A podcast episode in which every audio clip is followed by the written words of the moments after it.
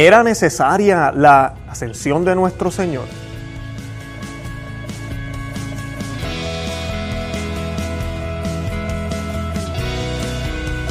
Bienvenidos a Conoce, Ama y Vive tu Fe. Este es el programa donde compartimos el Evangelio y profundizamos en las riquezas y bellezas de nuestra fe católica. Les habla su amigo Luis Román y quisiera recordarles que no podemos amar lo que no conocemos y que solo vivimos lo que amamos. Nos dicen las escrituras. En aquel tiempo dijo Jesús a sus discípulos, así estaba escrito, el Mesías padecerá, resucitará entre los muertos al tercer día y en su nombre se predicará la conversión y el perdón de los pecados a todos los pueblos, comenzando por Jerusalén. Vosotros sois testigos de esto. Yo os enviaré lo que mi Padre ha prometido a vosotros. Quedaos en la ciudad, hasta que os revistáis de la fuerza de lo alto. Después los sacó hacia Betania y levantando las manos los bendijo. Y mientras los bendecía, se separó de ellos, subiendo hacia el cielo. Ellos se postraron ante él y se volvieron a Jerusalén con gran alegría y estaban siempre en el templo de Dios bendiciendo al Señor. Bienvenidos al episodio número 47 de su programa Conoce, Ama, Vive tu Fe. Eh, hoy vamos a estar hablando de la ascensión del Señor y hay varias preguntas que nos hacemos mucho y lo más eh, conveniente que encontré para hoy fue utilizar la suma teológica de Santo Tomás de Aquino para contestar algunas de las preguntas que muchos nos hacemos. Por ejemplo, ¿fue conveniente que Cristo ascendiese a los cielos? La ascensión al cielo le conviene a Cristo por razón de su naturaleza divina. ¿Ascendió Cristo por su propio poder? Eh, la ascensión de Cristo es causa de nuestra salvación. Estas y otras preguntas las vamos a contestar hoy. ¿Por qué es tan importante este evento? Miren si es tan importante que es uno de los eventos que se menciona también en el credo. Todos los domingos cuando recitamos el credo en la Santa Misa, o si usted va a misa eh, en algún otro momento y recitan el credo, siempre se dice que Él ascendió al cielo, ¿verdad? Ascendió al cielo. Así que ese evento es descrito también en el credo. No se dice multiplicó los panes, no se menciona el evento de que caminó sobre las aguas, pero sí se menciona el evento de que ascendió a los cielos. Así que así de importante es. Y es un evento que está narrado en el Evangelio de San Lucas, que fue el que leímos ahorita al principio del podcast, eh, capítulo 24, versículos 46 al 53. Y también está narrado en el Hecho de los Apóstoles, capítulo 1, versículos 1 al 11. Y aquí voy a leer un pedacito de lo que dice en Hechos de los Apóstoles. Luego de que Él les dio varias instrucciones muy similares a las que yo leí ahorita en el Evangelio, Él les dijo, eh, dicho esto, lo vieron levantarse, hasta que una nube se, se, lo quitó de la vista. Mientras miraban fijos al cielo, viéndose irse, se les presentaron dos hombres vestidos de blanco, que les dijeron, Galileos, ¿qué hacéis ahí plantados mirando al cielo? El mismo Jesús que os ha dejado para subir al cielo, volverá como los habéis visto marcharse. Así que en Hechos de los Apóstoles nos dan ese detalle de los ángeles, en el Evangelio de San Lucas no lo dice de los ángeles, nos dicen que ellos vieron que Jesucristo se elevaba al cielo y se fueron alabando a Dios eh, a esperar las... las instrucciones que se describen en ambos textos son similares. Jesucristo le dice a ellos, váyanse y esperen por el Paráclito, por el defensor, por quien yo les voy a enviar. Eh, así que son las mismas instrucciones en ambos textos.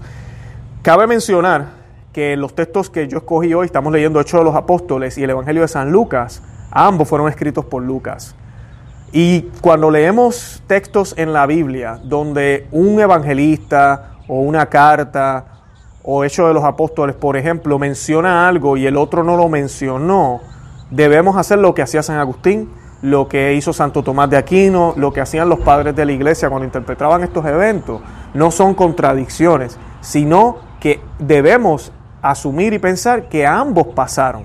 Pero debemos recordar que es como cuando tenemos varias cámaras o varios testigos, vamos a decir, de un evento, y yo lo estoy viendo desde lo alto y, la otra persona lo está viendo desde la parte baja, es el mismo evento, pero las maneras en que van a ser descritos van a ser diferentes por el punto de vista por el cual están siendo eh, pues descritos, narrados. Y así mismo en la Santa Biblia. Estamos viendo aquí dos diferentes puntos de vista. Recordemos que San Lucas en los Hechos de los Apóstoles y en, en su Evangelio lo que hizo fue entrevistar personas. Eh, posiblemente no estuvo en estos lugares. Y él al entrevistar a estos individuos narró lo que ellos le dijeron. Cada persona va a recordarse de algunas cosas, otras van a recordarse de otros detalles, pero eso no quiere decir que ambas cosas no sucedieron. Así que cuando vemos eso siempre en la Biblia, nunca pensemos, ay, se están contradiciendo, aquí nos mencionan esto y allá no nos mencionan lo otro. Esto lo vemos mucho en la resurrección, cuando vemos que en unos evangelios se nos presenta que, se, que María Magdalena fue la primera que vio a Jesucristo, en otros María Magdalena no lo ve eh, hasta que se encuentra con Juan y Pedro, y así, ¿verdad? Él se encuentra con otras mujeres, y lo que nos dicen los padres de la iglesia es que todos estos eventos sucedieron, sucedieron, y fueron narrados de diferentes maneras, dependiendo de quién fue el testigo y quiénes fueron los que pues, lo vivieron. Así es el caso de la ascensión del Señor. Y hoy yo voy a estar utilizando la suma teológica de Santo Tomás de Aquino, voy a usar la tercera parte, cuestión 57.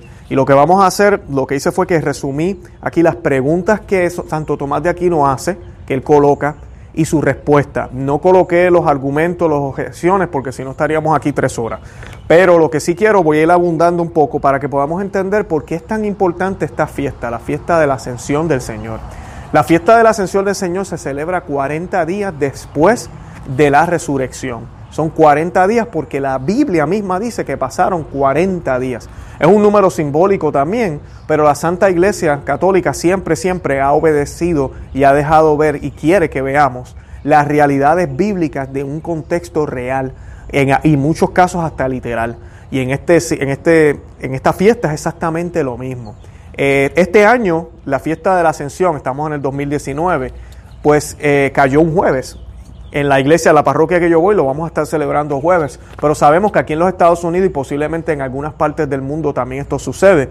Muchos de los obispos lo que hacen es que mueven la fiesta para el siguiente domingo.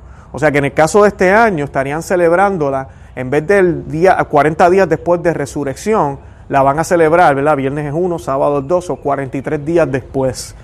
No hay nada de malo en eso. La iglesia hace esto para que la gente pueda asistir a la Santa Misa porque es día de precepto, día de obligación.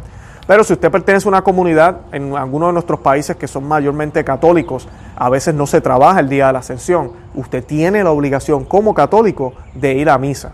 ¿Por qué? Porque todo día de fiesta debe ser santificado al Señor. Y los días de fiestas mayores son los días que reconocen y recuerdan y celebran algún momento importante de la vida de nuestro Salvador. Y la ascensión del Señor es uno de ellos.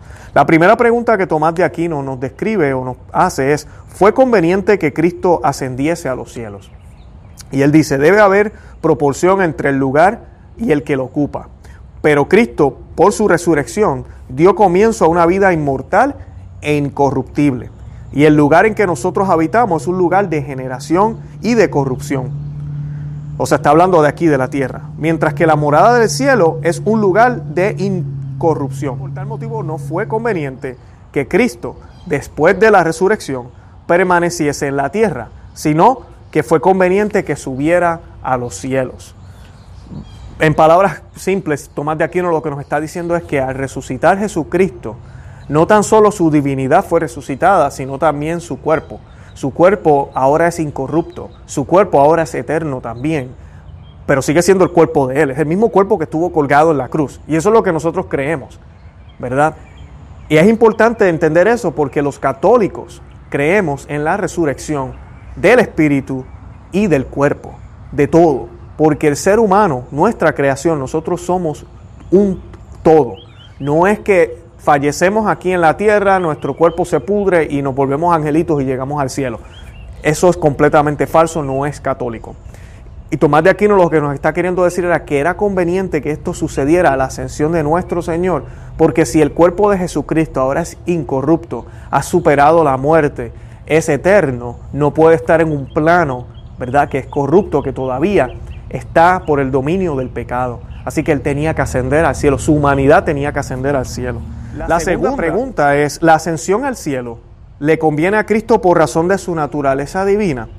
Y nos dice Santo Tomás de Aquino, la condición de que, del que asciende y la causa de la ascensión si designa, si designa la condición del que asciende. Entonces el ascender no puede convenir a Cristo según la condición de su naturaleza divina sea porque nada hay más alto que la divinidad, a donde pudiera subir, sea porque la ascensión es un movimiento local que no corresponde a la naturaleza divina, que es inmóvil y no tiene localización, Pero de esta manera la ascensión le compete a Cristo según la naturaleza humana, que está circunscrita por el lugar y puede estar sujeta al movimiento. Por lo cual podríamos decir que en este sentido, Cristo sube al cielo en cuanto hombre, no en cuanto Dios. Importantísimo entender eso, muy similar a la respuesta que leímos ahorita. Cristo se une al Padre, pero esta vez su naturaleza humana es la que sube. Y es extremadamente importante porque cuando vemos la ascensión de nuestro Señor, nosotros debemos entender que no solo Él es el que asciende, sino que realmente toda la humanidad que cree en Cristo, nuestro Señor la ha elevado a un plano y le ha dado la oportunidad de poder llegar hasta donde Dios, de poder estar en Él, con Él y por siempre viviendo en Él. En la tercera, ascendió Cristo por su propio poder. Buena pregunta, ¿verdad? En Cristo hay dos naturalezas, ¿verdad? La divina, nos dice Santo Tomás de Aquino, la humana, por la cual su virtud podría o, podría, o puede entenderse según una y otra. Pero según la naturaleza humana, la virtud de Cristo puede desdoblarse en dos. Una la natural, que procede de los principios de la naturaleza, y es evidente que Cristo no ascendió por tal virtud. Otra, la virtud de la gloria, que existe en la naturaleza humana. Conforme a esta, ascendió Cristo a los cielos. Así que no ascendió por su propio poder humano, sino, por eso es que nos dice la Biblia, porque el, el Padre lo exaltó, ¿verdad? Fue, su cuerpo fue exaltado por el Padre nosotros vamos a ser exaltados por el Padre en Cristo, estando en Cristo. Y Cristo con su propia divinidad, ¿verdad? Podía haber ascendido solo la divinidad, pero el Padre, que es el mismo también, y sé que esto es bien difícil de entender, el misterio de la Santísima Trinidad, pero el, el Padre lo asciende al cielo, ¿verdad? Le da ese, lo exalta al cielo, al Hijo por, la humildad que tuvo, por la obediencia que tuvo. Y esto que nos dice a ti y a mí, que nosotros si somos obedientes a Dios, si seguimos sus mandatos, pero no que no obedecer a Dios como si fueran órdenes, como si fuera un jefe, y tengo que hacerlo porque no tengo otro remedio. No, mi hermano, usted tiene libertad de albedrío, usted puede decir que no, pero usted no dice que no, usted obedece al Señor, al Dios de, dioses, al Dios, al verdadero y único Dios, porque usted sabe que es lo que le conviene, y porque usted sabe que es, Él es amor y porque usted sabe que es el mejor camino que puede recorrer, porque usted lo cree por fe. Y así mismo es. Prueba de esto es Jesucristo, quien se sometió completamente a la voluntad del Padre, tanto así que renunció a su poder de Dios estando aquí en la tierra, muriendo en una cruz, y por eso fue exaltado hasta la gloria eterna. Mi amiga y amigo que me escuchas, esa es la promesa que nos han hecho a ti y a mí, esa es la promesa que tenemos, porque para eso fue que fuimos creados, para alabar y glorificar a Dios por la eternidad. Pero tenemos que pasar por este caminar tenemos que pasar por aquí, por todos los sucesos que pasaron anteriormente con Adán y Eva y todas las cosas que sucedieron, que sabemos ya. Pero después que pasemos por la tierra, llegará el cielo si somos obedientes, si seguimos al Señor fielmente. La última, la ascensión de Cristo es causa de nuestra salvación. La ascensión de Cristo es causa de nuestra salvación de dos modos. Uno por parte nuestra, otro por parte de Él. Por nuestra parte, en cuanto que, por la ascensión de Cristo, nuestro espíritu se polariza en Él. Pues por su ascensión, como arriba se ha dicho, primero se da lugar a la fe, segundo a la esperanza, tercero a la caridad. Cuarto, también porque así aumenta nuestra reverencia hacia Él, al no considerarlo ya como hombre terreno, sino como Dios celestial, tal como lo dice el apóstol en 2 de Corintios 5:16, aunque conocimos a Cristo según la carne, esto es mortal, teniéndolo solo por un hombre, como lo expone la glosa. Ahora en cambio ya no lo conocemos así. Y la ascensión prueba también eso, la divinidad de nuestro Dios. Nuestro Dios asciende al cielo, ¿verdad? Es ascendido en cuerpo y en divinidad. Y eso nos recuerda que este hombre que habitó aquí entre nosotros no fue cualquier hombre, sino que fue un hombre, 100% hombre, igual que usted y yo, sintió, le dio hambre, tuvo que descansar, también se sentía eh, triste, se sentía eh, acongojado por todo lo que veía alrededor, se, enojó cuando entró al templo, ¿verdad? Y viró las mesas, también estuvo alegre en muchos momentos, no entendía la incredulidad de los fariseos, eh, todo esto, pero él no dejó de ser Dios, 100% hombre, 100% Dios. Así que esto nos recuerda su divinidad y nos recuerda ahora también que su misión aquí en la tierra ha terminado. Por eso es que él asciende en cuerpo y alma en divinidad. No solo en divinidad y desapareció, sino que sube al cielo, porque del cielo vino, del cielo bajó hacia la tierra. Así que esto nos recuerda también que su misión ha terminado y que nosotros estamos llamados a realmente seguirlo. Como les leí al principio también en la lectura, vemos que los apóstoles se quedaron mirando hacia arriba. Y esto nos dice dos cosas. Usualmente se le presta mucha atención al hecho de que se quedaron ahí mirando hacia arriba. En Hechos de los Apóstoles nos narran que aparecieron dos ángeles, dos seres, y prácticamente los regañaron. Le dijeron, oiga, ¿qué está haciendo ahí perplejo mirando hacia arriba? Vamos, vamos a trabajar, vamos a hacer lo que Él les pidió. Eh, y esa es una manera de verlo. Y esa es la primera. No podemos quedarnos encerrados en la palabra intactos, sin actuar, inactivos, sin hacer nada al respecto. Tenemos que actuar. Tenemos que obedecer los mandatos de Él. Literalmente el mandato de Él fue vayan y esperen por el Paráclito. Y eso hicieron, se fueron a orar y a esperar por el Paráclito, por el defensor, por el Espíritu Santo, que pronto vamos a estar celebrando esa fiesta, la fiesta de Pentecostés. Pero también nos dice una cosa, y es que el Señor quiere que tengamos la vista hacia arriba, pero no simplemente puesta hacia arriba sin hacer nada, sino puesta hacia arriba haciendo todo lo posible aquí abajo. San Agustín tenía un dicho que a mí me fascina, que decía, ora como si todo dependiera de Dios y actúa como si todo dependiera de ti. Ese es el perfecto balance. Usted tiene que moverse aquí abajo en la tierra. Tenemos que movernos, tenemos que actuar, tenemos que amar al prójimo, tenemos que hacer todas las cosas que tenemos que hacer. Pero el Señor nos pide que no quitemos la vista de la meta, que tengamos los ojos puestos en la meta. Y la meta es allá arriba. Él ya nos mostró el camino. Él les decía a los discípulos, para, para donde yo voy ustedes no pueden ir, para donde yo voy ustedes no pueden acompañarme. ¿Verdad? Pero nos mostró ese camino. Y vimos cómo Él subió al cielo y literalmente no es que esté en una nube. Sabemos que esto, ¿verdad? La, Biblia nos habla en esos sentidos para describirnos que se fue a otro plano. Pero literalmente el Señor se elevó, es lo que nos dice la Biblia, es lo que nos dice mostrarnos hacia dónde tenemos que ir y hacia dónde tenemos que mirar. Eso es lo que nos dice la ascensión. También Tomás de Aquino nos recuerda las tres virtudes teologales que son la fe, la esperanza y la caridad.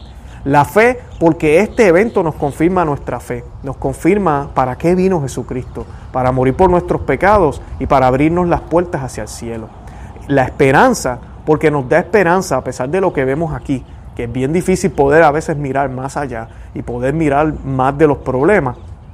El poder ver las circunstancias que son aquí en la tierra como circunstancias pasajeras y darnos cuenta de que nuestro Señor ha elevado nuestra naturaleza a una altura que ni siquiera podemos comprender y que el Señor nos ha prácticamente casi igualado con Él en la persona de Cristo. Pero solo en Cristo es que podemos estar en ese estado, porque nosotros por nuestros propios méritos, por nuestras propias eh, esfuerzos, jamás ni nunca podremos llegar allá. No hay un solo santo que se haya hecho santo o haya alcanzado la gloria por sus propios esfuerzos.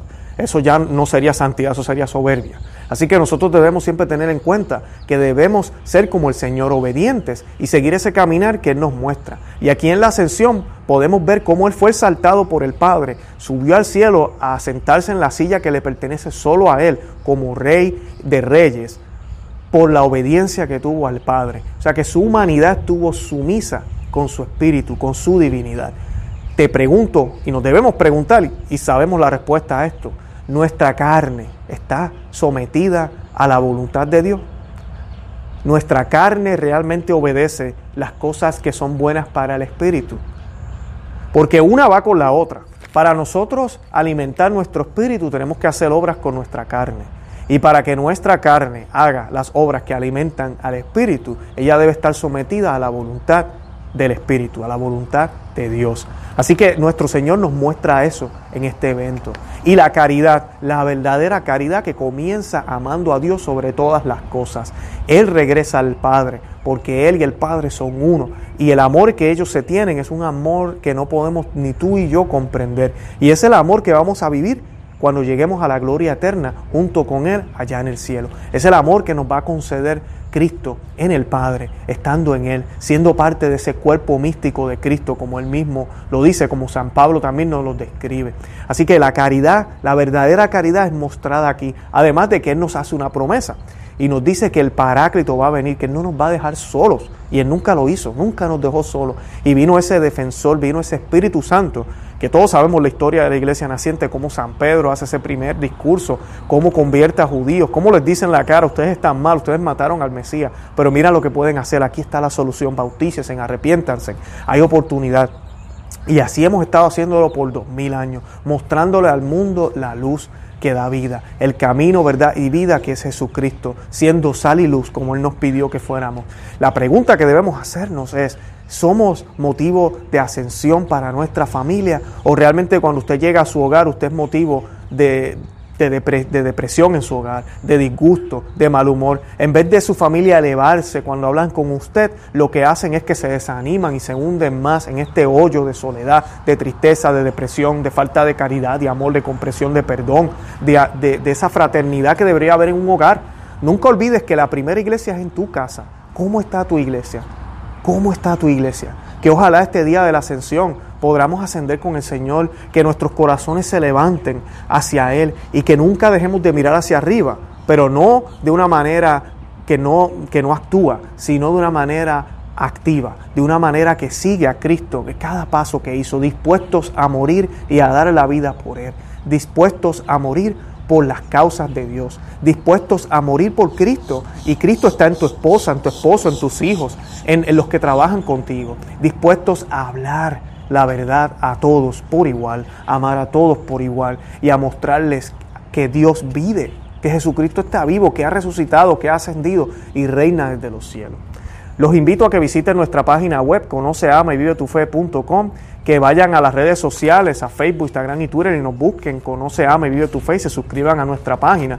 También los que nos, nos conocen aquí en YouTube, los invito a que visiten nuestro podcast, pueden ir a Spotify, a iTunes, a cualquiera de las aplicaciones de podcast en su teléfono Android o Apple y se suscriban a nuestro podcast. Tenemos más de 90 audios o episodios ahí de diferentes temas sobre la iglesia, los sacramentos, la fe católica, cristiana, de todo, para que puedan orientarse y seguir aprendiendo. Y los que nos escuchan por el podcast, si no se ha suscrito a nuestro canal en YouTube, quiero que sepan que sí, tenemos un canal en YouTube, así pueden ver la carota mía cuando grabo estos audios también. Eh, los invito a que se suscriban al canal en YouTube. Y lo más importante que usted puede hacer es compartir este audio si nos está escuchando por podcast, si nos está viendo en video, comparta este video en sus redes sociales, con sus amistades, por mensaje, por WhatsApp, en lo que sea, para que más personas se enteren de las gracias de Dios. También los invito a que visiten eh, nuestro blog al final, debajo de, de este episodio, de las notas, tenemos un enlace para un libro que estamos regalando. Se llama Maná de Aliento para el Cristiano.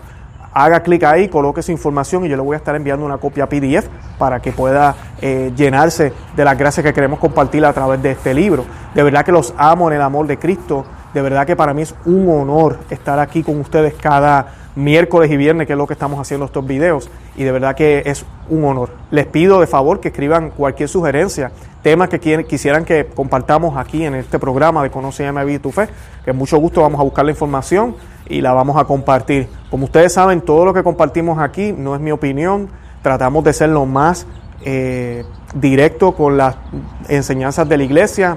Me gusta utilizar mucho a Santo Tomás de Aquino eh, y también con el catecismo de la Iglesia Católica y sobre todo con las escrituras. Nada de esto es opinión mía. Muchas personas nos dicen qué bonito el mensaje, qué, qué, qué, bacano lo que tú compartes. No es mi mensaje, es el mensaje de Cristo y el mensaje de Cristo está brutal, como dicen en Puerto Rico. Bueno, de verdad que los amo en el amor de Cristo y Santa María, ora pro nobis.